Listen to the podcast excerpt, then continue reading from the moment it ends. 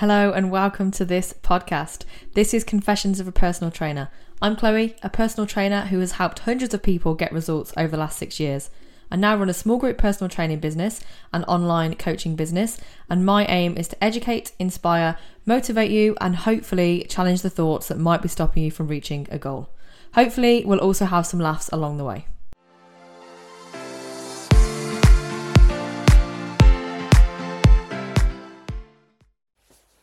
Hello.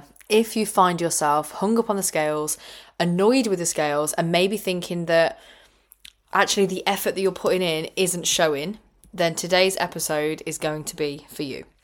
Because I was doing a client check-in this week, and one of the clients who's fairly new, but she said that she's a bit disheartened by the scales, which I understand, and this is very common. So I'm not going to say, oh, don't get disappointed by the scales, because I understand that it can feel like your effort isn't paying off, or your effort's not being rewarded, or maybe the hard work isn't right. Maybe you feel like you've done something wrong. And I understand how this can feel very, very frustrating when you are putting in the work.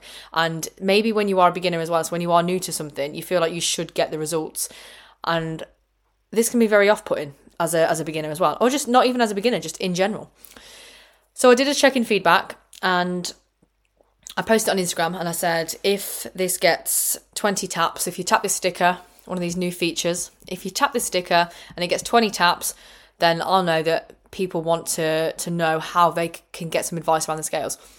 Anyway, got way more than 20 taps. So I thought, right, let's do this as an episode, because then that way I can go fully into this. So this episode today is going to be all around the reasons why the scale hasn't changed. But how do you deal with that as well? So not just the reasons why it's not changing, because you know there's loads of reasons why it's not, but more importantly, it's how you can approach that. So it's like someone who's worried, by saying to them, "Don't worry," that doesn't make their worry go away. So it's a bit like that. I'm not going to say, "Oh, don't be annoyed that the scales aren't moving."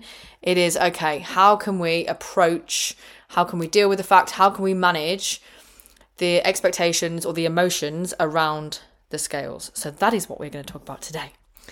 So first of all, I want to talk about the reasons why the scale doesn't move, because there's loads of reasons. And this can be, so sometimes when I've got clients in and they say, oh, scales haven't changed, especially as a beginner, or if you've changed something in your training routine, if you are training at high intensity, and that is weight training, that is running, that is any kind of high intensity physical effort, if you are putting in effort, if you are doing something different and you are moving your body and you're putting your body under stress, even if you feel like that maybe you've recovered or you feel like it's not that much on the body, it's hard work, and your body goes through quite a big shift after you have trained. So your body takes time to recover. Your body is trying to repair itself. So let's say you have done a big leg session, for example. You did some squats, you did some lunges, you did a heavy weight session. Your body is going to be taking some time to recover. That means that your muscles will hold on to water. So your water retention is going to be higher after you've trained. Also hormones as well. So we will always be dealing with hormones. We'll always have to manage some kind of hormone change in our body. And whether that's because of lack of sleep or a change in sleep pattern, or maybe you've had a really busy week at work, you've had more meetings, you've had a project to finish, there's been a deadline, there's been a lot more going on. So maybe your levels of stress at work have changed this week. Maybe you've had to commute a bit more. Maybe you tend to work from home, or you've had to, you usually work at home, but you've had to commute this week, or you've been in and out of the office, you've been at different places. That again is going to have an impact on your recovery. The food you eat. So are you eating high salt foods? If you're eating something that's higher in salt or sugar, your body's going to respond differently to that as well. There's so many things. If you've been poorly, so if you've been under the weather, again, your body's stressed, your body's not recovered properly. Cortisol levels will be higher because your body will be stressed. There's so many different things.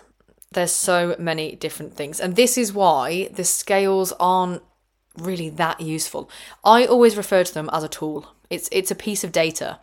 So it's just there as a tool. It's just there to provide some information that we can use as a guidance. So we can use this piece of information for future. It doesn't give us much that we can take meaning from. So if you're looking for meaning, Think about the effort. And this is something that I will always encourage members to do, is to think about the things that you have control over, because these are the things that are going to be the most beneficial for us. So if we have control, if we think about things that we can control, and that could be our habits, our actions, our efforts, the processes and the strategies in place. And are we consistent with all of those? So if we can focus on making good habits and good actions, and if we can put in the effort, if we know that we have showed up, done our best, we couldn't have done any more, that is all you need to do. If you can be consistent with that, and you can do that over time, you know you are doing everything you need to do. The things we can't focus on, or the things that we shouldn't be focusing our attention on as much, is the scale, and also aiming to be perfect, because perfect isn't achievable. We can't be aiming for perfection. We also can't be aiming for reducing body fat from a specific place. So these things are the things we want to focus on less. And we want to try and focus our energy on the things that we have control over. And this is a really good mindset to be in, because as soon as you think, okay, what is in my control?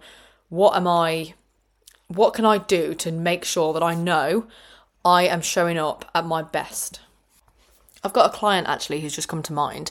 Since we've worked together, her weight hasn't changed an awful lot. So she's got a fairly good relationship with the scales, in the sense that she can weigh herself and be okay with it. You get to know, really, there's a lot of people that I would encourage to avoid the scales maybe, but there are people who I know that they would see it just as a data tracking tool. So this client has good relationship with the scales. She hasn't changed weight that much since we've been working together. So we've worked together for over a year, and her weight has been fairly consistent, but her body shape looks completely different. So what that means is, in terms of her body composition, so this is almost like a muscle gain versus fat type situation, that has changed her body composition. So what has happened is her muscle mass has increased and her body fat has dropped. So because she's built more muscle mass, and it's more lean muscle mass that she's built, her body looks different, but her weight has stayed the same, because there's a myth of muscle weighs more than fat. So if people have gained weight, they might say, oh, it's fine because I've gained muscle. But actually, if you look at 5 pounds of body fat versus 5 pounds of muscle, if 5 pounds is 5 pounds. So if one weighs 5 pounds and the other weighs 5 pounds, that is 5 pounds. But muscle takes up less space in the body. So it's not that it's going to weigh differently. It's just that if someone is, let's say you take two people that are both 70 kilos and one is pure muscle and one is mostly body fat, then they're going to look very different. They might weigh the same, but they'll look very different. So that's the difference in body composition. You can change your body composition, so you can build lean muscle mass while you're losing body fat, because this is another thing. Some people say, I need to lose weight before I can turn it into muscle. No, you don't. You can absolutely do both at the same time. So you can be losing body fat while building muscle mass. And that is going to mean that your body shape will change. So you might not necessarily have lost weight on the scales, but nobody is going to come to you at a party and say, oh my God, what do you weigh? They will say, oh, wow, you look amazing in that dress. And that's because your body composition will be different. You will look different, but they're not going to know what you weigh. So this is one of the things I definitely encourage people to think about is, okay, how do you want to feel? And a lot of people want to look good. Like, there's nothing wrong with wanting to look good. You are allowed to say, do you know what? I want to like the way I look. And I encourage that. I think we should, because I think it's sad how many people avoid mirrors or don't want to have photos taken. And that has nothing to do with our weight. That is our mindset. That is our perception of what we weigh. That is because we have either told ourselves that we weigh too much or we don't look good enough. And that is a story that we're telling ourselves. So if we can break away from whatever the scales give meaning, or whatever we give meaning to that number on the scale, that is going to impact your mindset. So this is why I'm very big on encouraging wins. So not thinking about the scales, but thinking about how can you measure progress? So it's nothing to do with weight loss, but how can you measure the fact that you're making progress? And these can be all kinds of different things. So like a non-scale victory can be things like wearing a yellow dress, whereas normally you'd wear something black because you'd want to hide, or you think that wearing a black dress is more flattering or more slim and you wouldn't be seen in a colour, but actually you want to wear something bright and vibrant and you want to buy a whole new wardrobe. That can be a really good non-scale victory. Or things like your energy levels. And actually I've got another client who was quite frustrated that she hadn't seen results on the scales, but her daughter's in a wheelchair and she is able to lift her daughter without assistance. So she can lift her daughter who's in a wheelchair. That's amazing. I was so pleased for her when she said she can do that, because that's something that is just, that's incredible. There's not a lot of people can do that.